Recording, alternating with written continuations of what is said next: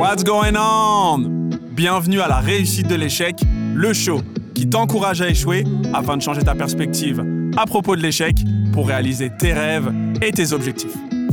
I'm the host, Silla, and welcome to a new edition. Got a special guest in the building. Bah cet été, ça fera 4 ans. J'ai eu des problèmes de santé, j'ai été hospitalisée, et pourquoi je parle de ça? Parce que ça a été déjà un premier déclic. Parce que je pars du principe qu'on vit pas les choses sans raison, qu'il y a, quelque chose à transformer, à comprendre. Et c'est vrai qu'à ce moment-là, quand je suis à l'hôpital, je me dis euh, pourquoi je vis ça? Enfin, pourquoi je vis ça? Enfin, le corps, il somatise beaucoup, il exprime aussi plein de choses. Et je me rends compte en, réfléchissant que ouais, je suis pas vraiment en accord avec mes valeurs, euh, que je, ouais, je me, je me sens pas forcément épanouie, je suis pas dans quelque chose qui me plaît, etc. Et ça faisait même pas un mois qu'on était ensemble avec mon chéri. Et donc, quand je sors de l'hôpital, etc., bref, il me présente à ses potes que je ne connais pas et qui me demandent bah, qu'est-ce que tu fais dans la vie? Donc là, je dis bah, je suis responsable de collection pour une marque de prêt à pot de gamme. Mais blasé. ouais. exactement. Et les gens ils disent mais ça a l'air stylé comme job, euh, pourquoi t'es blasé et tout? Et c'est là où je dis bah moi, mon rêve, c'est de faire une marque de lingerie pour toutes les morphos, y compris les personnes avec un handicap. Et mon mec me regarde, il me dit bah pourquoi tu le fais pas? Je suis là en mode, bah, pourquoi tu me dis ça? Enfin, je sais pas, écoute, enfin, tu me fais chier, toi, genre. Euh, bah, je sais pas, alors, et puis je suis jeune, enfin, j'ai 24 ans, enfin, à l'époque. Bref, et, euh, et du coup, je me dis, ouais.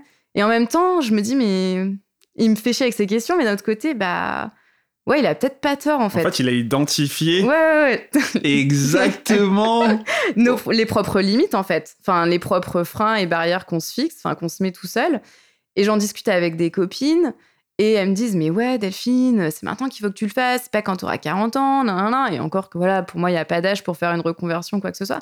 Mais du coup, je me dis, ouais, ok, ils ont peut-être raison. Enfin, ça a mûri, ça a mûri. Euh, je continue à faire mes allers-retours à l'hôpital. Enfin, bon, bref. Et... T'as laissé du temps pour cogiter hein, ces allers-retours. je, l'entends à ta voix. Vraiment. Et c'est surtout que en fait, je sais pas, genre peut-être trois mois après mon hospitalisation, avec mon copain, on se dit bon, là, ça serait peut-être bien quand même de partir un peu en vacances, histoire de changer les idées. L'été était hyper lourd et tout.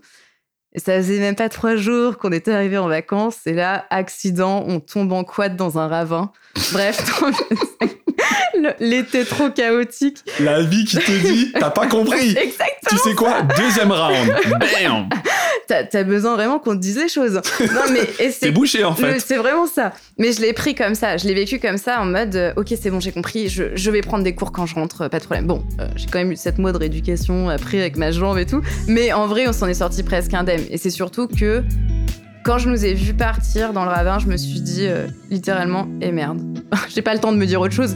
Mais tu te dis, putain, ça s'arrête comme ça là. Enfin, c'est trop con, j'ai rien fait qui m'a vraiment transcendé. Enfin, trop naze quoi. Enfin, vraiment trop naze.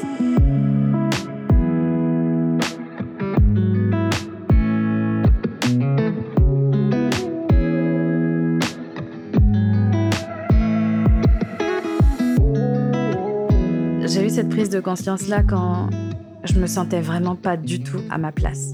Et à un moment donné, je me suis dit, tu ne peux pas aller à un endroit dans lequel tu passes autant de temps et ne pas te sentir à ta place. Tu parles de ton travail là Ouais. C'était le moment où tu étais à la banque? Oui, j'étais euh, oui, à la banque, euh, conseiller clientèle.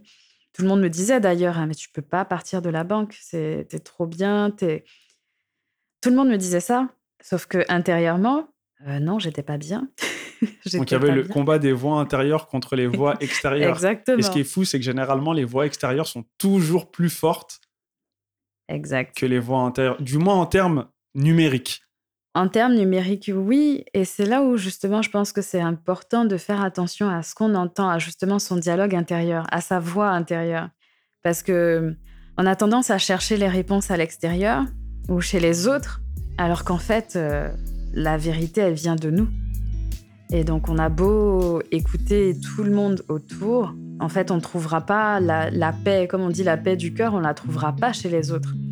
Les autres peuvent nous dire des choses pour nous faire plaisir ou des choses qu'on a envie d'entendre, mais en réalité, notre vérité, elle vient de nous-mêmes et elle vient pas de l'extérieur. Until next time, faire more, faire better. Let's go! T'as aimé le show et tu souhaites nous soutenir? Mets un commentaire et ton meilleur 5 étoiles. Ça nous aide pour la promotion du podcast. Thanks for the love and support. I appreciate it.